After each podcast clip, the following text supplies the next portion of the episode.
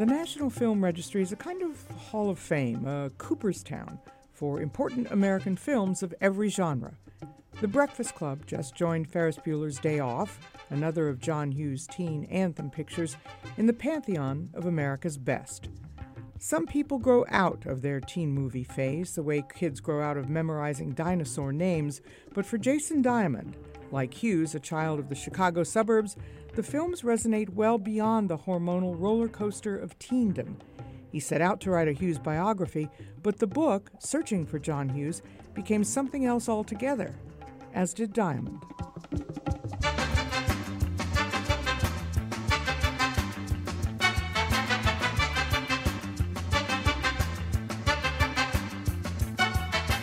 What is so enduring about the films that John Hughes made?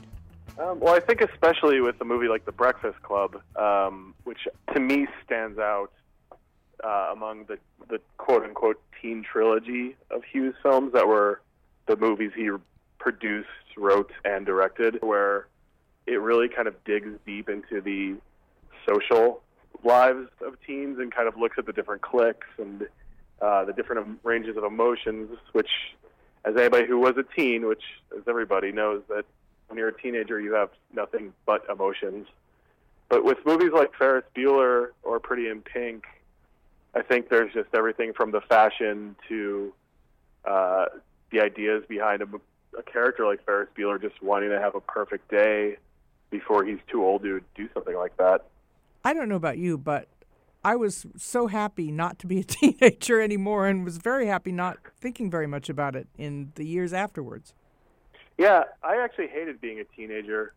And it's kind of funny because I grew up, I, I, I idolized teens. I wanted to be a teen when I was six and seven and eight. I saw all my babysitters and all the older kids and thought, man, they're so cool. I want to be like that. And then when I became one, I was like, this is horrible. This is the worst time of my life. And when I grew up, I sort of realized that I didn't maybe have all those cinematic teen experiences that I grew up wanting to have. Like all the Hughes movies kind of paint this picture of high school life being difficult, but not like terrible. And I feel like when you're a teen, it's it everything is terrible. And The Edge of 17, which I think does a really good job of portraying how just everything looks so crazy and so insane to you, and everything seems like the end of the world. That's it? You don't have anything else to say to me today? What would you like me to say, Sam? Come on now, honey. You're going to miss the bus. Have a good day. I can't believe this. They fing forgot my birthday. I think as you get older, a movie like The Breakfast Club, for instance, you know, it's, it's been so culturally important for so long. High school health class teachers show the film as like a teaching tool. So, what was your John Hughes movie epiphany? I think the first real big one was when I realized that Molly Ringwald's character in Pretty in Pink was like one of my first heroes. In her, I saw somebody who didn't care what anybody thought and was just effortlessly cool and yeah, just sort of coasted through the the mud and mire of high school. And I remember being eight maybe and thinking that's I want to be just like that. I love this woman. I love this woman and I have to tell her. And if she laughs, she laughs. As you grew up, did these movies stay with you? Oh, absolutely. It's not one of the teen movies, but I watch Planes, Trains, and Automobiles every year around Thanksgiving. Uh, and then I watch Home Alone almost every Christmas. Anytime Ferris Bueller is on, I will sit down and watch it because I've been watching those movies since I was a little kid, and the characters almost seem like family to me at this point, like a weird, uh, strange suburban family. Even after I wrote this book, I'm still not sick of them, which I really thought that would be the end of it. I could never watch The Breakfast Club ever again, but if it's on right now, I would definitely sit down and watch it. So you decided to write a biography of John Hughes without ever having written a biography, having no sense of where you were going with it, and not having really any way to even talk to John Hughes. I thought it was a good idea. When you're in your early 20s, and you move to a place like you know New York or Los Angeles or any any city where people are making things happen, you know, you automatically just want to jump in and start making things happen yourself. And I kept hearing people say, "Write what you know."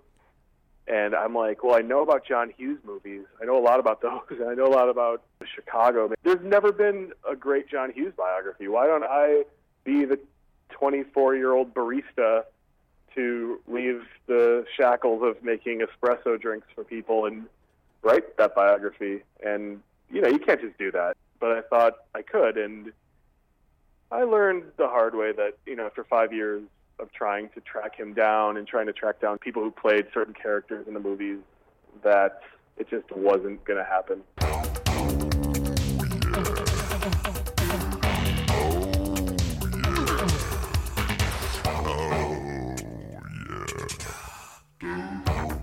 You wrote in the book that uh, you, you were looking for him, but you subconsciously started to understand why writing that book was your destiny. You wanted to live in a John Hughes film.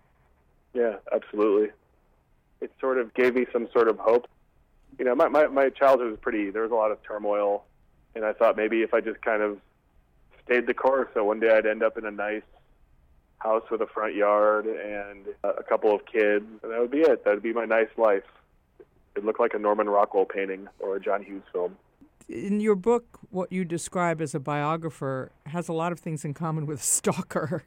I didn't go to his house or anything like that. I, there was a movie that came out a few years ago where these filmmakers drive from Toronto and put the script in his mailbox.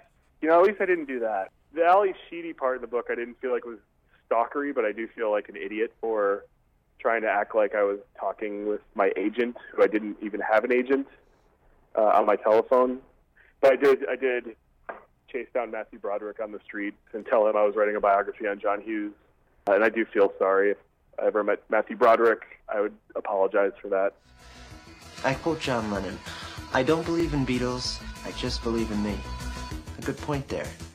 After all, he was the walrus. I could be the walrus. I'd still have to bum rides off of people. There was a bartender in Chicago who heard you talk about this book that you were working on who said that it sounded like the book's more about you than about John Hughes. It was definitely something that stuck with me enough. Like a couple years later, I, I dwelled on it and I was like, oh, yeah, that bartender was probably right. You know, I was not writing a book because I felt like the subject was. I mean, I love this. I'm, I'm obsessed with the subject, but I think at some point it became like this is my great quest, and I think the the whole point of writing a book kind of escaped me, and it became more of something that I felt necessary. Like I had to do it to prove myself and to become to, you know, quote unquote, become a writer. But what we found out is that each one of us is a brain and an athlete and a basket case, a princess, and a criminal. Does that answer your question? Where do you think John Hughes is in the, the great canon of films? When I was trying to write the biography, I really think I was just being like, he belongs alongside Hitchcock and and every French New Wave filmmaker, and I, you know, I had all these like lofty ideas that he's just one of the great filmmakers, and that wasn't the answer. I think in time, he's sort of carved out his own place as the person who I think changed the teen film, and also in in in a broader sense beyond film, he changed the way we talk and write about teens in a lot of ways. I don't know many Ferris Bueller's in my life, but I wish I did because I'd love to drive around in a Ferrari for a day. But I, I do think he did a good job of showing that teens are people and teens have emotion. He died very young at 59 in August of 2009, and you were expecting to meet with him. I feel like my, my life was a series of almost and also just like false leads when it comes to John Hughes.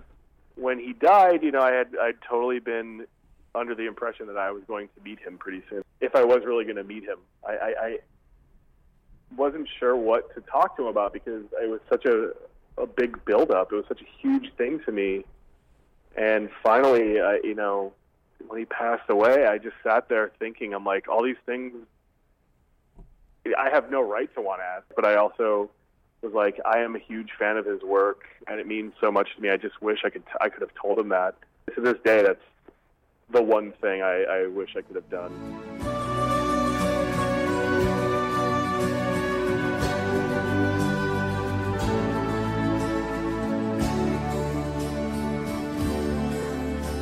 There's still a big standard biography of John Hughes to be written. Are you the guy to do it? Ah, no, I don't think so. There was a great profile written about him in Vanity Fair a year after he passed, and it's it talks about his sons and how they're they have all these notebooks of his. And if there's ever like a collected works of John Hughes uh, that is going to be put out into the world, I would love to somehow help work on that if I if I were given the opportunity. But besides that, um, I'm not sure the biography is my calling. It's, it's I've, I also have read a lot of biographies since then, and I realized what a, an enormous undertaking it is to actually truly write a great biography. It occurs to me that movies, certainly since the 80s, have become our virtual families in our social neighborhoods, and maybe John Hughes was partly responsible for that. I've thought about that because something I talk about in the book that I've always found fascinating is that you know Hughes's background. You know, he didn't go to film school. He came out of the advertising world. He definitely knew how to get you attached, um, which I think comes from that advertising background. He knew, I think, what pulled at people's heartstrings because in books we read, in films we watch, if we really connect with a character, or if we really connect with that story, that book or that movie becomes like part of us. Every reading I do, I, I, see a good amount of people there, and you know, I, I raise, you know, I ask for questions, and people raise their hands, and you know, they start talking about what their those movies meant to to them in in the 80s, in the 90s, in the 2000s, in the early aughts. They just start talking about their own memories with the films and their own connections, and I'm I'm just blown away by that. I hope the answer to this is yes. Did you ever pull a Ferris Bueller? Yes, I did. I actually pulled too many Ferris Buellers. I don't know if I pulled them off uh, the whole way through, um, but I definitely I pulled off some uh, some pretty good uh, ditch days, and I also went to some Cubs games on those ditch days. I feel like I did good on those days.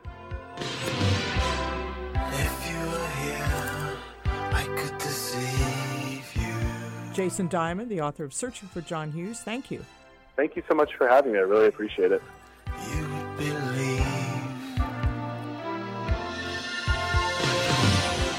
Patt Morrison Asks is produced for the Los Angeles Times by Patt Morrison. It's edited and engineered by Todd G. Levin. The film clips and music are all, of course, from John Hughes movies from Universal and Paramount 16 Candles, Pretty in Pink, Ferris Bueller's Day Off, and The Breakfast Club. I am Patt Morrison.